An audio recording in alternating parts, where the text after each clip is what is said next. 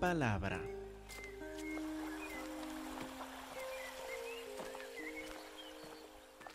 Hermanos, por favor, abren sus Biblias a Mateo capítulo 6. Ustedes en la clase de escuela dominical cubrieron todo el capítulo, ¿verdad? Y sería muy difícil cubrir no solo todo este capítulo en un sermón, sino los pocos versículos que estamos por ver, versículos 5 hasta 15, a cubrirlo en un sermón va a ser difícil porque nos enseña mucho en cuanto a la oración en estos versículos. Así que lo que voy a hacer es dar un, repaso tal vez superficial de estos versículos, pero espero que tengan un impacto en nuestros corazones, o si le parece superficial o no, que nos ayuden en cuanto a nuestra oración con, con nuestro Padre Celestial, porque la oración es algo central a todo lo que hacemos en la vida cristiana. La oración es algo central. Si es antes de leer, si es oración antes de leer la palabra de Dios, o para preparar una lección en una clase de escuela dominical para los niños o para los adultos, o para preparar una predicación, eh, necesitamos orar antes. También, si vamos a aconsejar a otra persona, si alguien nos llega con alguna preocupación, una ansiedad y queremos aconsejarles, queremos tener un impacto en sus vidas para bendición, debemos orar antes, ¿verdad? No queremos hacerlo sin oración, sino a pedir dirección de nuestro Padre Celestial. Podemos decir también en cuanto a participar en la ofrenda. Queremos pedir a nuestro Señor que nos dé discernimiento a nosotros en lo que damos en cuanto a ministrar a los otros lo que sea la edad. Queremos orar antes de ministrar a los demás en mantener la propiedad de la iglesia. Queremos orar mientras trabajamos este, claro, en la alabanza, en la música, eh, los músicos oran antes de practicar los, los viernes, oran los domingos antes de cantar, y aún nuestras alabanzas muchas veces son oraciones a Dios. Si llegamos a pensar en todo nuestro diario vivir cristiano, debemos hacerlo relacionados con la oración de alguna forma. Así pienso en la oración como el aceite en un motor de carro. ¿Usted se atrevería a prender el motor si no hay aceite? No, algunos dicen no, tal vez otros no están seguros. Si no están seguros, les cuento, nunca jamás prenden el motor de su carro si no tiene aceite. ¿Por qué no? ¿Qué pasará? lo va a quebrar por completo, lo tendrá que reemplazar porque con esta fricción y este calor que está en este motor, se va a destruir por completo el motor si no hay aceite dentro. Entonces, si usted cambia el aceite del motor antes de prender el motor, quiere asegurar que ha puesto el aceite nuevo ahí en el motor. Y igual, antes de intentar hacer algo en la vida cristiana, antes de querer ministrar a otro, antes de querer abrir la palabra para entenderla, ¿qué necesitamos hacer? Asegurar que hay aceite en el motor, asegurar que hemos orado y pedido que nuestro Padre Celestial nos, ha, nos haya alumbrado, nos haya dado su Espíritu Santo, nos haya dado la inteligencia y el poder para poder entender la obra y para poder eh, cumplir las tareas que Él nos da. Tiene sentido. Por eso, en cuanto a todo el capítulo 6, vamos a enfocar únicamente en la parte sobre la oración, que según mi forma de ver es la parte central de todo el capítulo. Segundo, queremos tener en mente todo lo que Jesús nos dijo en capítulo 5 antes de empezar a entender lo que dijo sobre la oración. Ahora, ¿por qué? Porque la oración es algo muy personal también. La oración es algo sagrado y personal. Si queremos ver el estado de nuestra espiritualidad, de cómo andamos en nuestra relación con Dios, si usted quiere hacer un examen, pero ¿cómo estoy con Dios? Examine sus oraciones. Mire sus oraciones. Sus oraciones van a decir, van a revelar si usted anda bien con Dios o si anda mal con Dios. Si anda en hipocresía o si anda en sinceridad. Lo que sea su relación con Dios se va a revelar en sus oraciones a Dios. Y no solo esto, sino que cuando oramos públicamente, sin darnos cuenta muchas veces, revelamos lo que está en nuestro corazón, en nuestra relación delante de los demás. Es decir, se puede decir mucho sobre la espiritualidad de alguien según la forma en que ora.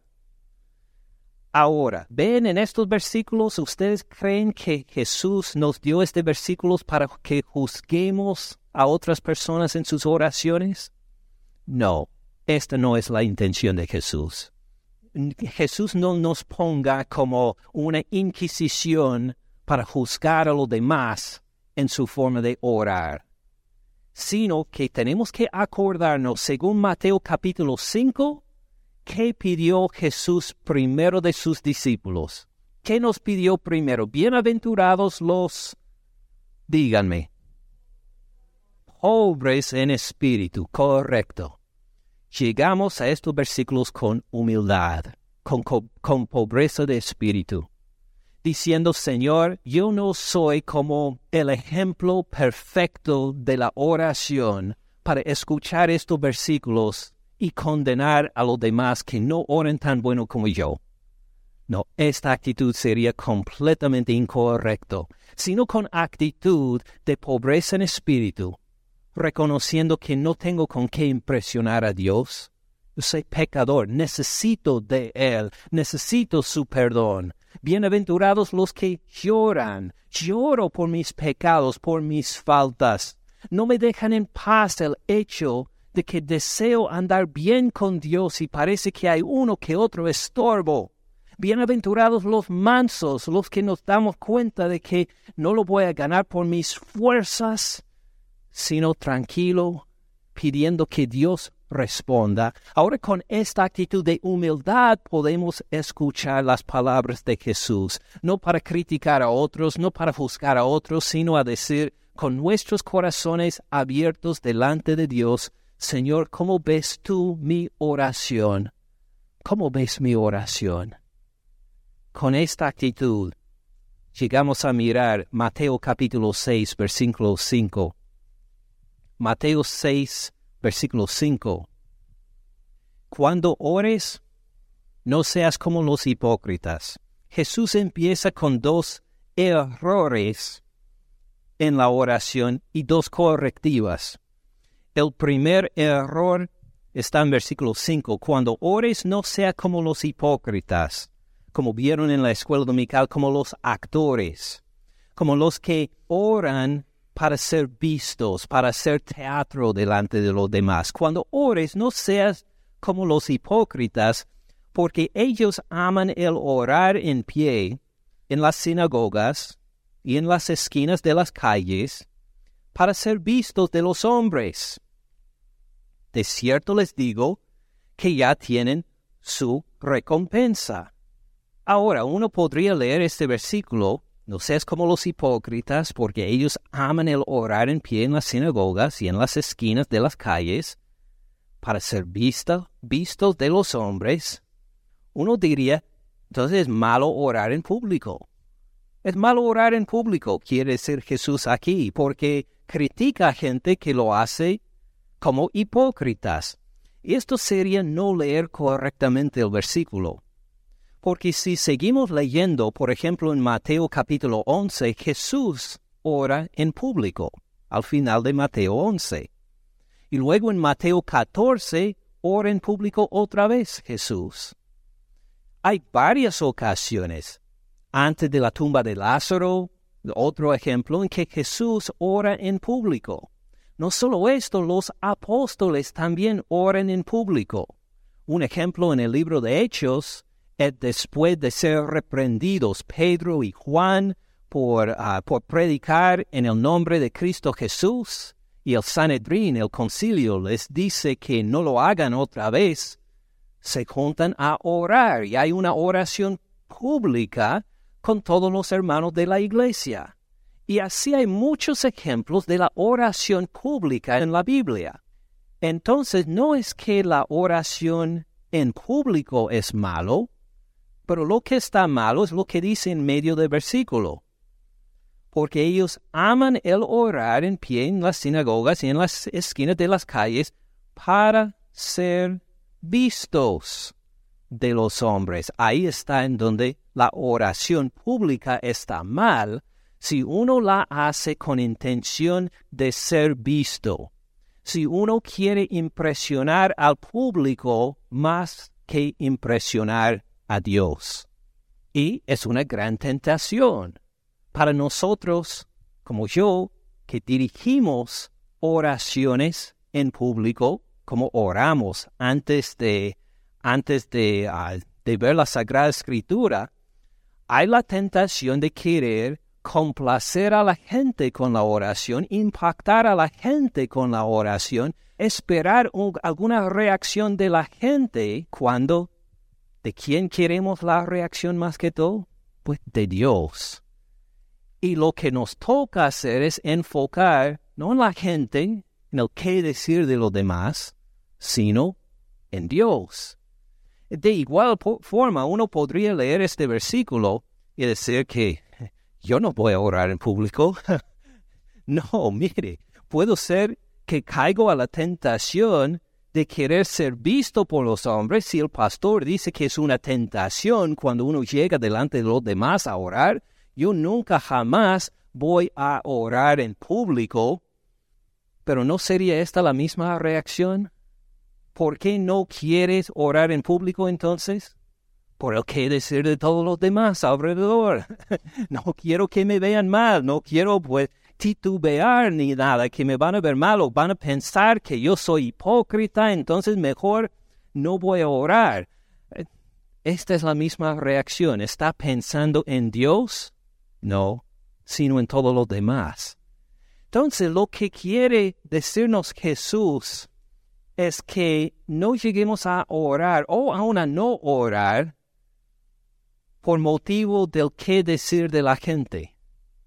¿Qué protección tenemos entonces? Porque uno, si uno ora, puede caer a esta tentación. Si uno no ora, puede caer a esta tentación de no hacerlo por, por los demás. ¿Qué hacemos entonces? Jesús nos da la correctiva en el versículo que sigue, versículo 6. Mas tú cuando ores, entra en tu aposento y cerrada la puerta, ora a tu Padre que está en secreto. Ahora, a ver, el aposento es una forma de traducirlo al español.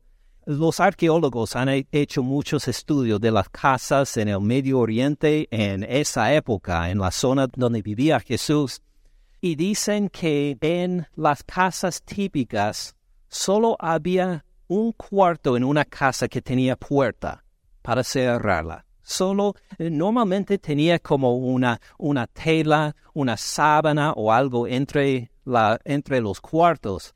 Solo había un cuarto con puerta para cerrarla. Y esto era un lugar bien en el centro de la casa donde guardaban las herramientas.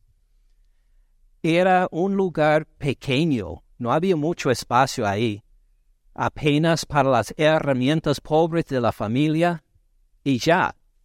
Y estos se cerraban con llave para que para asegurar que nadie las robara, porque claro, costaban muchos días de trabajo el poder utilizarlo lo necesitan lo necesitaban para poder apoyar a la familia y esto era el aposento, la palabra traducido aposento aquí, no es necesariamente tu alcoba, tu dormitorio, aunque no está mal si uno quiere orar en su alcoba, pero para nosotros sería como un garaje.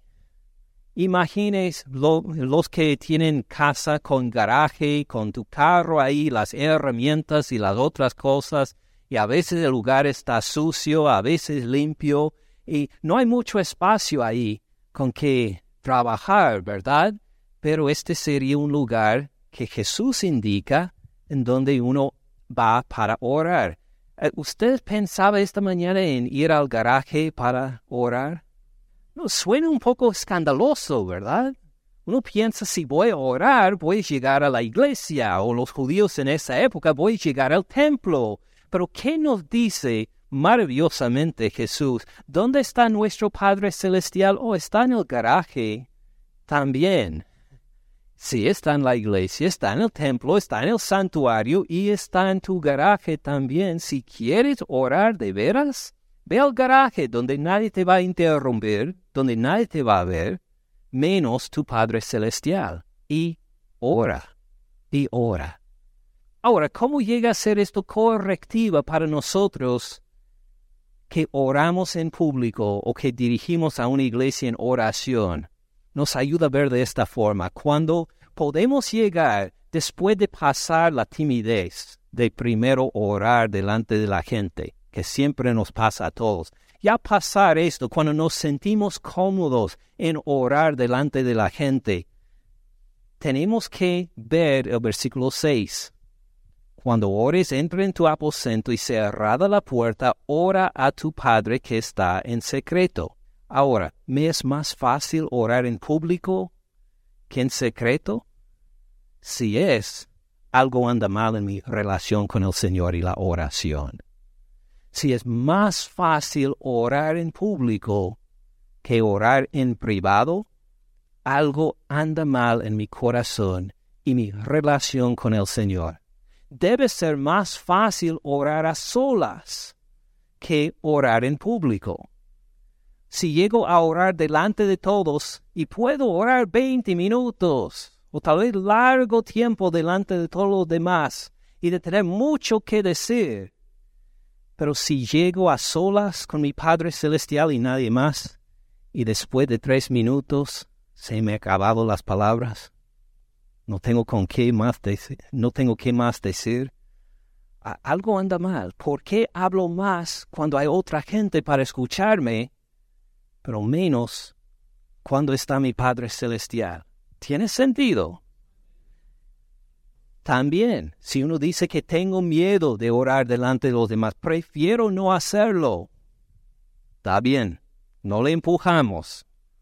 Eh, oren, oren privado. Oren privado. Esto es lo importante.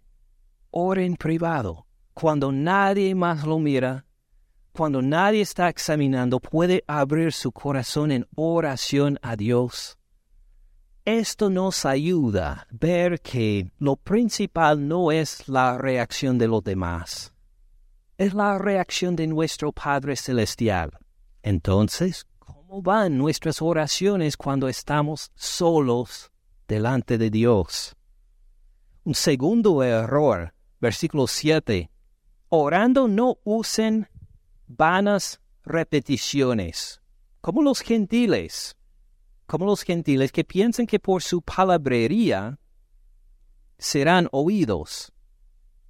Es decir, otro error en que podemos caer es pensar que tenemos que decir una oración de cierta forma para que Dios nos escuche, o solo en cierta hora. Ahora, ¿es malo tener una disciplina en la oración? No, al contrario, le diría que es bueno es bueno. La oración es una disciplina. Lo hago la comparación, por ejemplo, hablamos con los jóvenes hoy en la clase de escuela dominical, es, como el fútbol. La primera vez que salieron para jugar al fútbol, ¿pudieron meter gol cada vez que pateaban la pelota? No. Eh, se deslizaba uno, se caía, no, no lo podía hacer bien, tenía que practicar. Y practicando por los meses, por los años que encontraba que podía jugar al fútbol con más facilidad. Igual la oración. Las primeras veces que intentamos, tal vez decimos, pues, ¿qué digo? ¿Qué hago? ¿Cuándo lo hago? Nos ayuda la disciplina. Escojan una hora cuando puede estar a solas en el garaje o a donde sea, cuando nadie le puede interrumpir, cuando nadie le va a interrumpir ni llamarle la atención. Y tal vez otras cosas nos ayudan con la disciplina, como escribir las oraciones. No sé de ustedes, pero encuentro que a veces mi mente se, se va para otras cosas mientras estoy orando. Y una oración palabra por palabra mía sería, Padre Celestial, gracias por el día de hoy y... ¿Dónde están mis llaves? Oh, aquí están. Sí, sí, sí, Padre Celestial, estoy concentrando en ti y hoy quiero pedir por... Tengo una cita a las seis o a las seis y media. Ah, no, no, no, no, no, estoy orando, no puedo... Y, y me distraigo fácilmente. Entonces, algo que me ayuda, una disciplina que me ayuda es decir las oraciones en voz baja, porque hablando en voz baja, hablándolo por la boca, es más difícil ser distraído.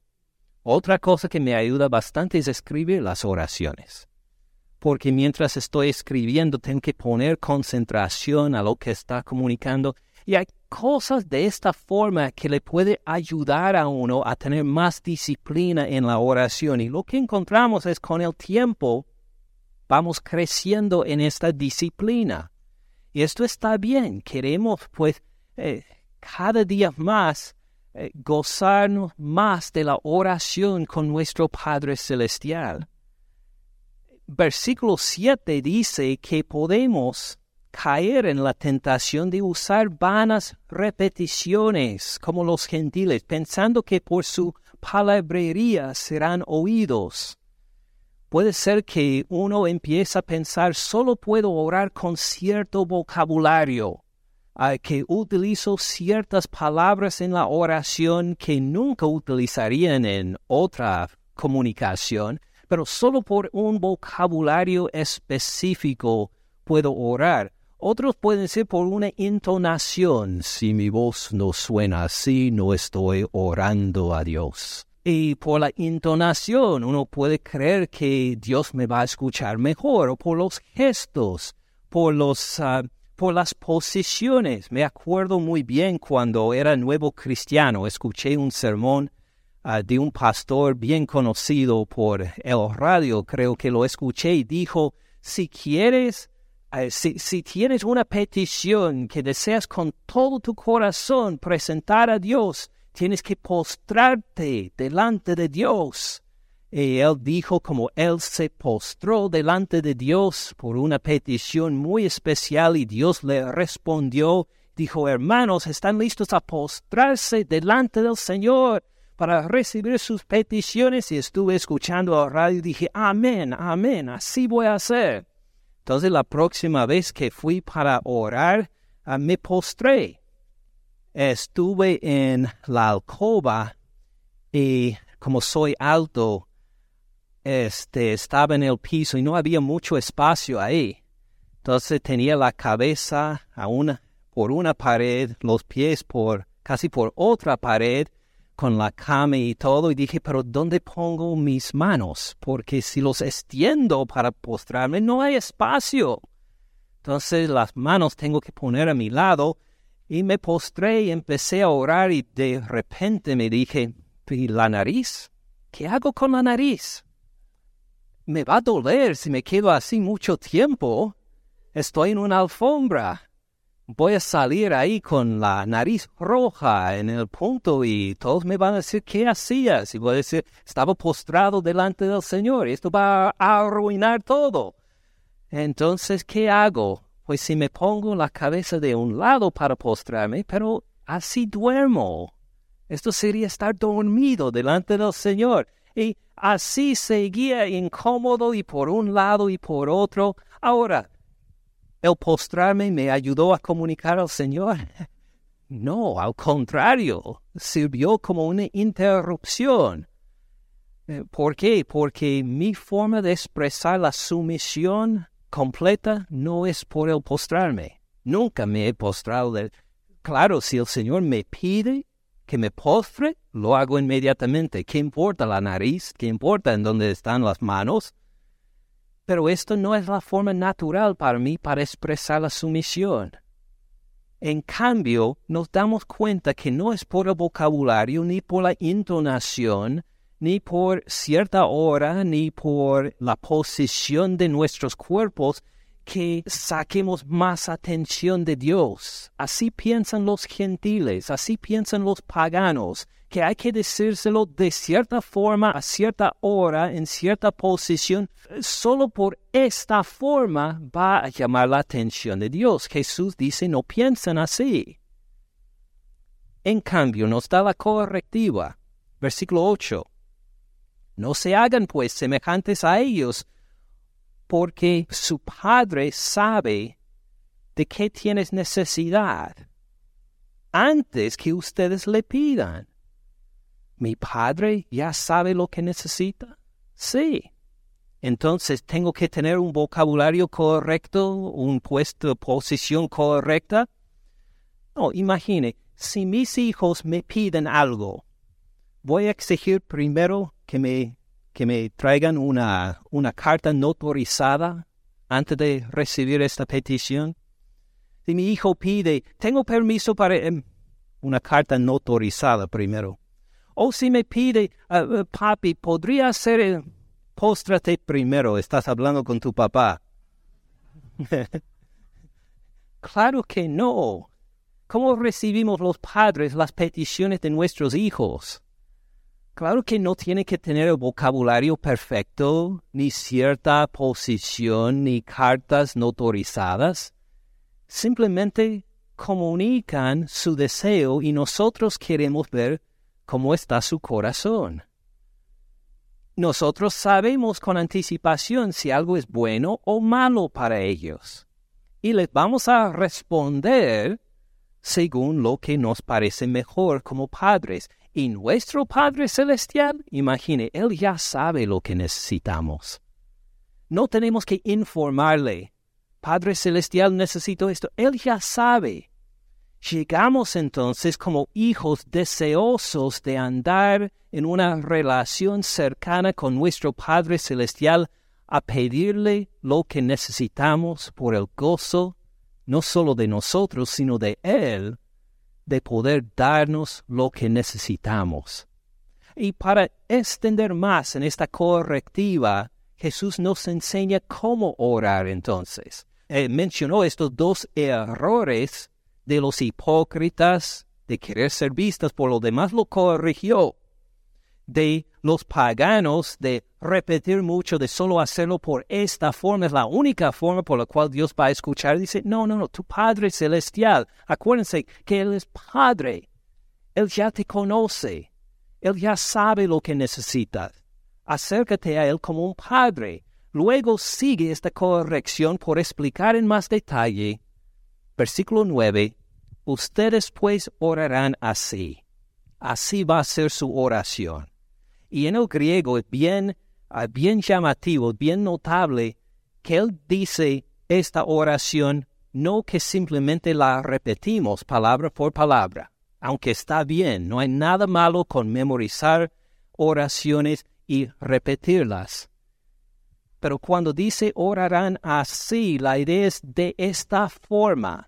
Es decir, usted tiene libertad para cambiarla, para extender en una que otra parte. Usted tiene libertad para poder desarrollar más esta oración, pero fíjense que este es su bosquejo, el esqueleto, si quiere llamarlo así, por lo cual va a utilizar en todas sus oraciones a su Padre Celestial.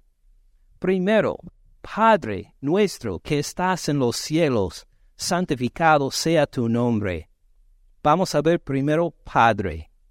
Qué título excepcional para utilizar con nuestro Dios. Porque Padre quiere decir primero que tenemos una relación especial, una relación única. Solo tenemos un papá en este mundo, ¿verdad? Hay muchos varones en este mundo, pero solo hay uno a quien podemos llamar papá de veras. Igual nuestro Padre Celestial, cuando le llamamos Padre, queremos decir tenemos una relación única.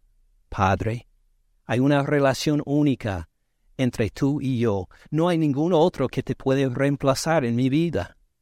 Tú eres mi único Padre. Y no solo esto, habla de esta relación estrecha con nuestro Padre y a la vez hay mucho respeto por este título. Padre habla de una cercanía, de una estrechez de relación y a la vez reconocemos que tú tienes autoridad, yo soy tu hijo o yo soy tu hija. Hay mucho respeto a la vez que hay mucho amor cuando nos comunicamos por esta palabra, por este título, Padre. Y note bien que dice Padre nuestro. O claro, podemos orar a Dios a decir Padre mío, pero lo que nos señala aquí es que cuando oramos a Dios, que siempre lo hagamos aún a solas, pensando en todos los otros hermanos, pensando en todos ellos.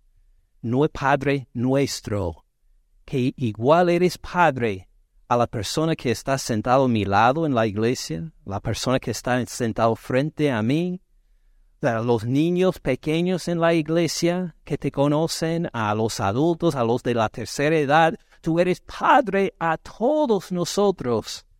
¿Y cómo nos atrevemos a llamar a Dios Padre?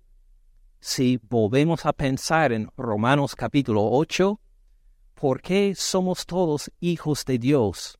Porque Jesucristo murió en la cruz por nuestros pecados y resucitó de los muertos. Y al escuchar estas buenas noticias y a recibirlos, Él nos da su Espíritu Santo, su Espíritu de adopción y nos adopta, nos hace parte de su familia. O claro que eh, uno puede decir que sí, Dios es Padre de todos porque Él nos creó, Él nos formó, así que es Padre de todos. Sí, la Biblia habla de esto. Pero para nosotros los cristianos, cuando nosotros decimos Padre, quiere decir algo más que Él nos formó. Decimos también Él nos salvó, nos rescató perdonó nuestros pecados, nos dio su Espíritu Santo, para que ahora somos parte de su familia, la iglesia. Por eso cuando decimos Padre es mucho más que Él nos formó, nos dio vida, nos salvó, nos rescató, nos perdonó, nos reconcilió con Él, nos dio vida eterna en Cristo Jesús. Padre nuestro, así hiciste, Padre, igual a todos mis hermanos en la iglesia. Y aunque estoy a solas en mi garaje orando a ti, Padre Celestial, a la vez tengo en mente todos mis hermanos, Padre nuestro. Y estoy unido en espíritu con todos mis hermanos en la iglesia que están orando también. Padre nuestro, que estás en los cielos, que habla de su gloria, que nos ayuda a acordarnos con quién hablamos, el que está encima de todo. Esto, nos, esto me ayuda bastante, por ejemplo, si estoy por orar por una petición personal que me presiona mucho, una petición por la cual tal vez he perdido el sueño, que ni puedo, ni puedo dormir las noches, porque cuando me cierro los ojos pienso en tal necesidad, en tal urgencia, y mi Padre que estás en los cielos, ¿Él está alterado por mi pregunta o por mi preocupación? No, Él reina en lo alto.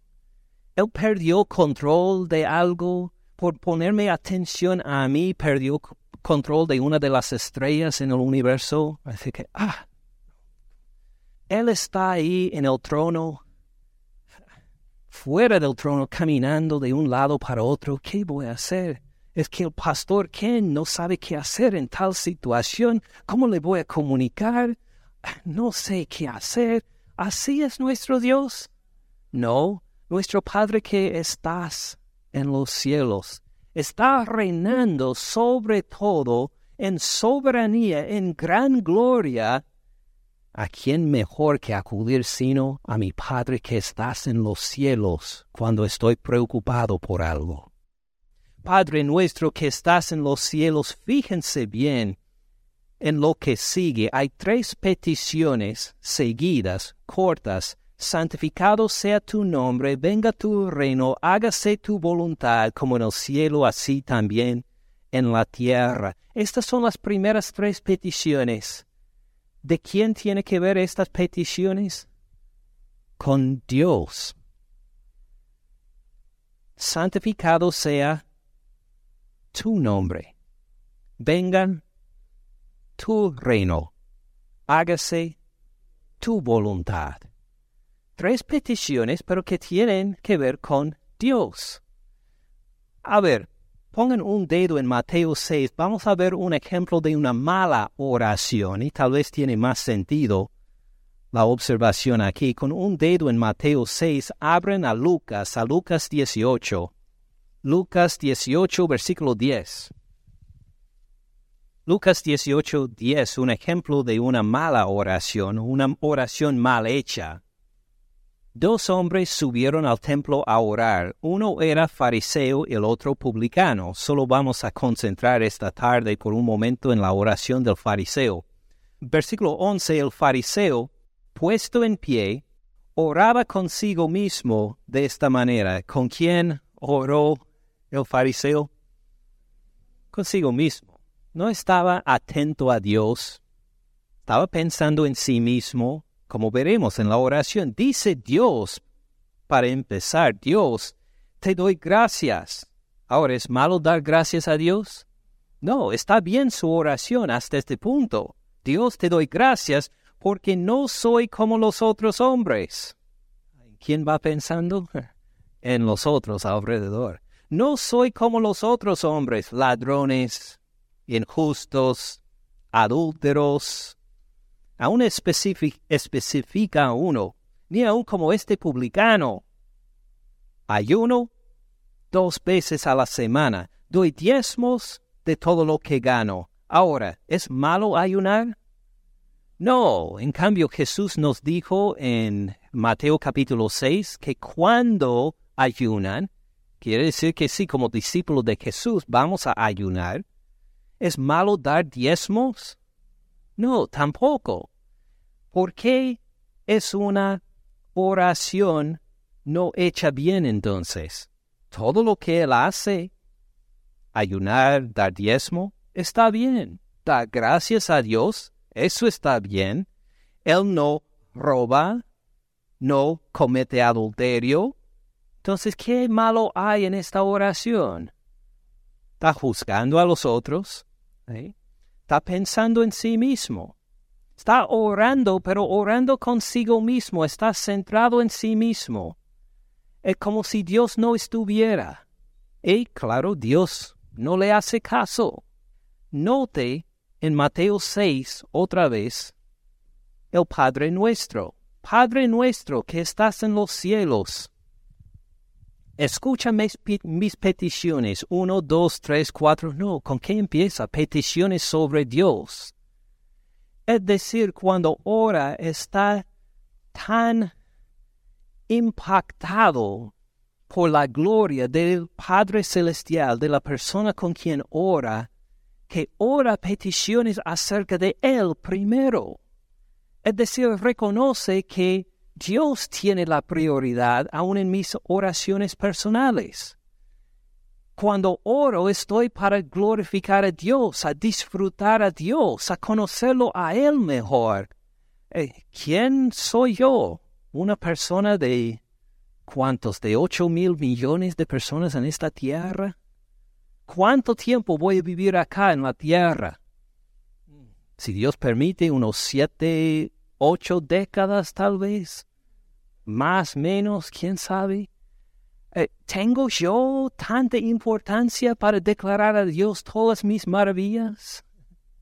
No, al contrario, es mucho mejor que yo reconozca las glorias de mi Dios. Por eso empieza, Padres, Padre nuestro que estás en los cielos, santificado sea tu nombre, que todos los demás de estos ocho mil millones o más de personas en esta tierra, que todos lleguen a santificar tu nombre, a honrarte, A santificar su nombre significa, como en el Antiguo Testamento, su nombre implica no solo un, una palabra o un título, es todo lo que tiene que ver con esta persona. Es decir, el nombre de Dios no es solo Jehová, sino es reconocer que siempre Él era y Él es y Él será, y siempre era fiel, es fiel y será fiel y ha escogido a su pueblo y nos ha dado promesas y todo lo que hay sobre Dios se recoge en su nombre. Santificado sea tu nombre. Que todos lleguemos a honrar y glorificar tu nombre, todo lo que hay de ti, Padre Celestial. Y note que habla de un compromiso de nosotros con el Padre. Quiere decir que yo voy a santificar tu nombre en mi vida también. Todo lo que hay de ti voy a santificar en mi vida. Y así que lo hagan todos en mi familia, todos en mi iglesia, todos en el mundo alrededor. Padre Celestial, que santifiquemos tu nombre. Venga tu reino. Hablando específicamente para nosotros de la segunda venida de Jesús. Ven, Señor Jesús, ya acabe con este mundo, llegando tu reino a invadir acá. ¿Cuántos diríamos, sí, sí, sí, que el Señor Jesús venga, pero como en una semana? Porque estoy por ver unos amigos, algunos familiares, o, primero que me case, después de casarme, entonces venga tu reino o después de desarrollar mi carrera, permíteme jubilarme primero, a disfrutar unos años en la playa y luego venga tu reino. No, en cambio, si tenemos hambre y sed de justicia, como vimos en capítulo 5, vamos a decir, Señor, ya, si llegas ya en este momento, estoy listo, venga tu reino, por favor. No quiero esperar más. O puede ser que me esperan bendiciones esta semana, pero sé que la bendición de tu reino va a ser mil veces mejor que cualquier bendición mía. Venga tu reino. Hágase tu voluntad como en el cielo, así también en la tierra. Hágase tu voluntad como en el cielo. ¿Cómo se hace la voluntad de Dios en el cielo? La Biblia no nos dice mucho, pero lo poco que vemos ahí que hay ángeles por todas partes, pero millones de ángeles listos, preparados a obedecer a nuestro Dios en cualquier momento. Lo están alabando constantemente. Y si Él les manda a hacer una tarea, no dicen, espérame, espérame. Alguien me mandó un texto. A ver, ok, Señor, ¿qué me decías? No, están ahí para inmediatamente obedecer a nuestro Padre Celestial, el que hágase tu voluntad como en el cielo, así también en la tierra. Señor, me comprometo a obedecerte también, como tus ángeles, inmediatamente, sin pensarlo dos veces. Lo que me has mandado en tu palabra de perdonar a mis hermanos, los perdono. De este momento en adelante, Señor de ayudar a los necesitados, sí, había alguien en necesidad, le ayudo ahorita, Señor. Ahora mismo voy a cumplir tu voluntad, igual como se cumple en el cielo. Y no solo yo, sino a mí y todos mis hermanos también. Que estemos listos, preparados al momento para cumplir tu palabra, Padre Celestial santificado sea tu nombre, venga tu reino, hágase tu voluntad como en el cielo, así también en la tierra. Mire versículo 11, el pan nuestro de cada día, dánoslo hoy. Suena un poco chocante, ¿verdad? Hablamos de la gloria de Dios, la santificación de su nombre, como le obedecen en los cielos que en la tierra, y lo que vamos a comer hoy ¿No le parece un poco chocante orar esto inmediatamente después? Note el amor de nuestro Padre Celestial. Sí, Él es glorioso, Él es soberano, Él está sobre todo, pero ¿se olvida de nosotros? No, en cambio, está cercanamente, estrechamente poniendo atención a cada detalle de nuestras vidas, aun lo que vamos a comer el día de hoy. Padre nuestro, danos el pan de cada día. Dánoslo hoy. Note también como vamos orando por la comida, no solo por la semana que viene o del mes que viene, sino el día de hoy. ¿Por qué? Para que sigamos orando diariamente. Que todos los días lleguemos a pedir a nuestro Padre Celestial todo lo que necesitamos por este día y mañana que volvamos a pedir, uno dirá, pero tengo tanto pan en casa, tengo tantas cosas, no necesito orar eso. Sí, le cuento de que sí necesito orarlo. Una razón, eh, ¿quién está en su casa ahora? En mi casa espero que nadie. Pero si alguien me va robando el pan mío para hoy en día, Espero que no. El pan nuestro de cada día, dánoslo hoy también. Cada vez, por ejemplo, que nos sentamos a orar dando gracias a Dios por la comida, si reconocemos que no solo damos gracias a Dios por la comida, sino por la fidelidad de Dios, llega a ser de maravilla a sentarnos a decir, Padre, lo hiciste otra vez. Pusiste enfrente otro plato de comer igual como ayer, igual como anteayer. Gracias, Padre Celestial, sí eres un Dios fiel. Y así reconocemos la fidelidad de Dios día por día por día, pidiendo por el pan de cada día, dándole gracias por este pan y decimos, es verdad, tú eres sí un Dios fiel. Versículo 12, perdónanos nuestras deudas reconocemos que además de ser Padre, además de ser proveedor, además de ser soberano y glorioso, es nuestro Salvador también. Perdona nuestros pecados. Perdónanos nuestras deudas. Esta palabra para deudas o pecados significa cuando hemos fallado a Dios. Quiere decir, Dios, te hemos fallado. Confesamos nuestros pecados. Te hemos fallado hoy. Así esto necesitamos orar todos los días también, ¿verdad? Te he fallado hoy, Señor, y pido perdón porque yo no puedo hacer nada para rectificarlo. Te fallé. Y simplemente pido que me dejes libre de la deuda que tengo por haberte, por haberte fallado, Señor.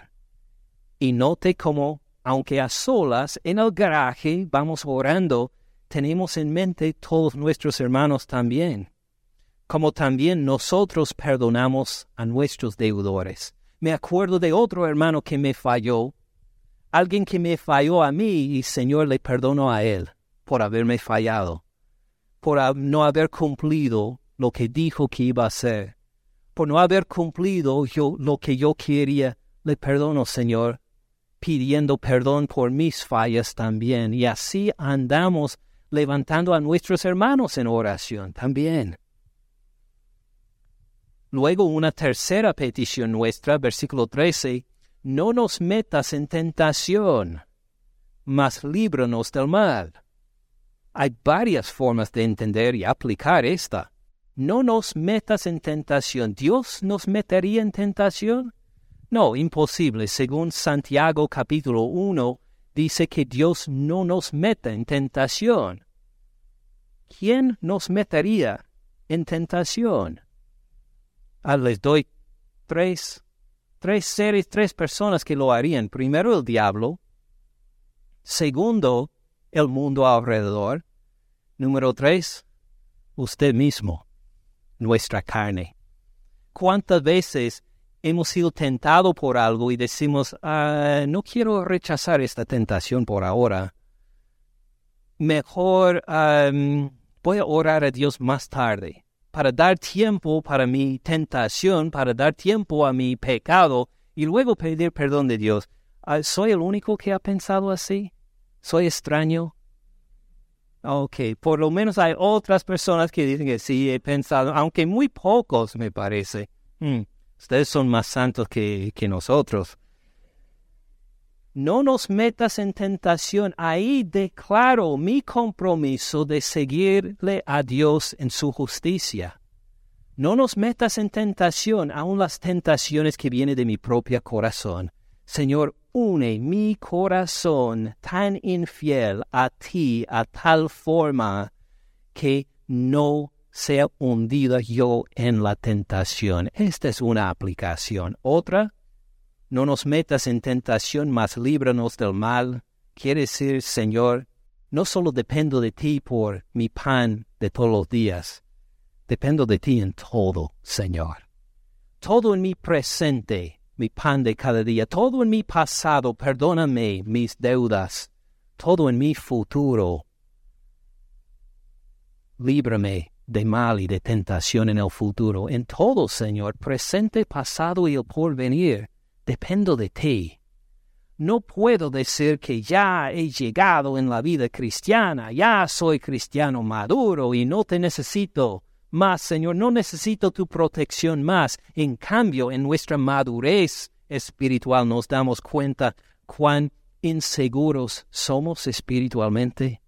Decir, Señor, protégeme, protege mi corazón, Señor. Luego note que, versículo 13, termina otra vez enfocando en el Señor. Tres peticiones por Dios, tres peticiones por nosotros, que termina luego en adoración, porque tuyo es el reino, el poder, la gloria por todos los siglos. Tú tienes dominio, Señor. Tú tienes justicia y tienes el poder para imponer la justicia. Confío en ti, Dios glorioso, a quien puedo llamar Padre. También por Cristo Jesús, que murió por mis pecados en la cruz. Tuyo es el reino y el poder y la gloria por todos los siglos. Imagine, por todos los siglos voy a poder llamarte Padre Dios. No solo en mi generación, sino eternamente contigo voy a poder llamarte Padre. No habrá ningún momento en que dejo de llamarte Padre, porque tuyo es la gloria, el reino y el poder para siempre. Voy a disfrutar una relación contigo no solo en esta tierra, sino eternamente también. Y por eso aprovechamos todos los días de orar a nuestro Padre Celestial que está en los cielos. Versículos 14 y 15 subraya la necesidad de orar, no solo pensando en nosotros, sino en todos los demás alrededor también. Porque si perdonan a los hombres sus ofensas, ahora utiliza una palabra diferente que deudas. Deudas sí, habla del pecado, pero en el sentido de fallas. Ahora ofensas son ofensas, pecados como algo que alguien hizo a propósito para ofenderte, a propósito para hacerle mal. Si perdonan a los hombres sus ofensas, les perdonará también a ustedes su Padre Celestial. Mas si no perdonan a los hombres sus ofensas, tampoco su Padre les perdonará sus ofensas. ¿Cómo reaccionamos a estos versículos? Como los ángeles en el cielo inmediatamente a responder al Señor, perdono al, hermano que me ofendió, Señor. Le perdono, no voy a guardar ese rencor más. Como tú me has perdonado de mis ofensas contra ti y de mis ofensas a los otros, así le perdono al hermano o a la hermana que me ofendió perdonado se queda. Y así entonces como Jesús nos enseña a orar. Hay mucho más que podríamos decir de estos versículos. Espero que en esta vista panorámica y breve hay algunas cosas que nos ha enseñado el Señor por su Espíritu Santo en cómo mejorar nuestras oraciones. Tal vez por algunos de nosotros es por tener una disciplina en la oración. A orar diariamente, aunque sea un tiempo breve, pero a decir con intención, igual como el Señor que se encierra en su aposento o su garaje para orar, lo hace con intención. La oración no viene por accidente, por casualidad. Tal vez uno decide, Señor, ayúdame a poder tener esta disciplina. Empezando hoy, de orar contigo, de orar contigo más que cuando oro con los demás o escucho las oraciones de los demás. Ayúdame, Señor, a tener esta disciplina para conocerte mejor. O puede ser que uno se da cuenta, mire, cuando oro al Señor nada más hablo de mis necesidades, nunca se me ocurrió que Dios quiere que me enfoque en Él primero. Entonces cuando oro al Señor voy a orar enfocando en las prioridades de Dios primero, antes de llegar a las mías. O puede ser que hay otra cosa ahí que vimos que dice que tengo que cambiar mi forma de orar. Algo lindo que veamos aquí también es la paciencia de Jesús en enseñarnos. El Señor no te va a abandonar porque no oras correctamente o todo lo mejor que quieres orar a Él. Está unido contigo por fe, por fe en su sangre que derramó en la cruz. Resucitó al tercer día para demostrar que es más poderoso que nuestras fallas en la oración. El Señor no se va a desesperar de ti porque no ores bien, pero a la vez arrepiéntate. Arrepiéntate para poder poner en práctica según lo que enseña nuestro Señor. Y lo que va a encontrar es que le va a empoderar para por fin tener esta disciplina. Le va a empoderar para poder orar de una forma más agradable. Y verá que poniendo en práctica la oración, que con el tiempo disfrutará una comunión más estrecha, más gozosa con tu Padre Celestial.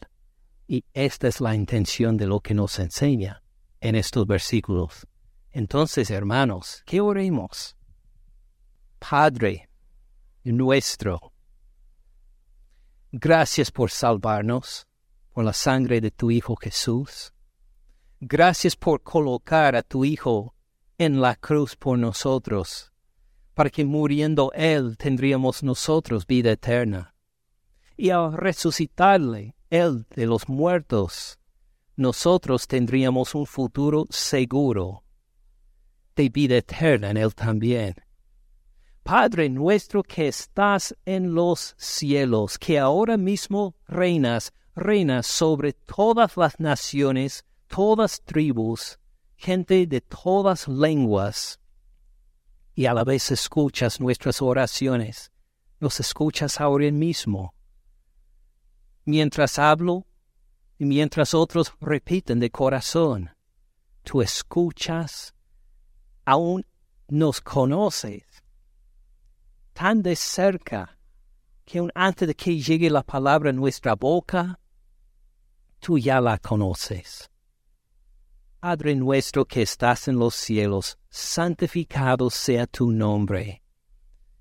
Que hoy, con tanta gente moviendo a tantas partes en todo el mundo, que todo el mundo llegue a parar y a santificar tu nombre, a reconocerte por más que Creador, sino por Salvador, por Señor, por Redentor, por todo lo que significa tu nombre.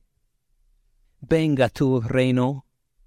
Pedimos, Padre Celestial, que aun antes de terminar esta oración, que vuelva tu Hijo Jesús por nosotros. Anhelamos verlo.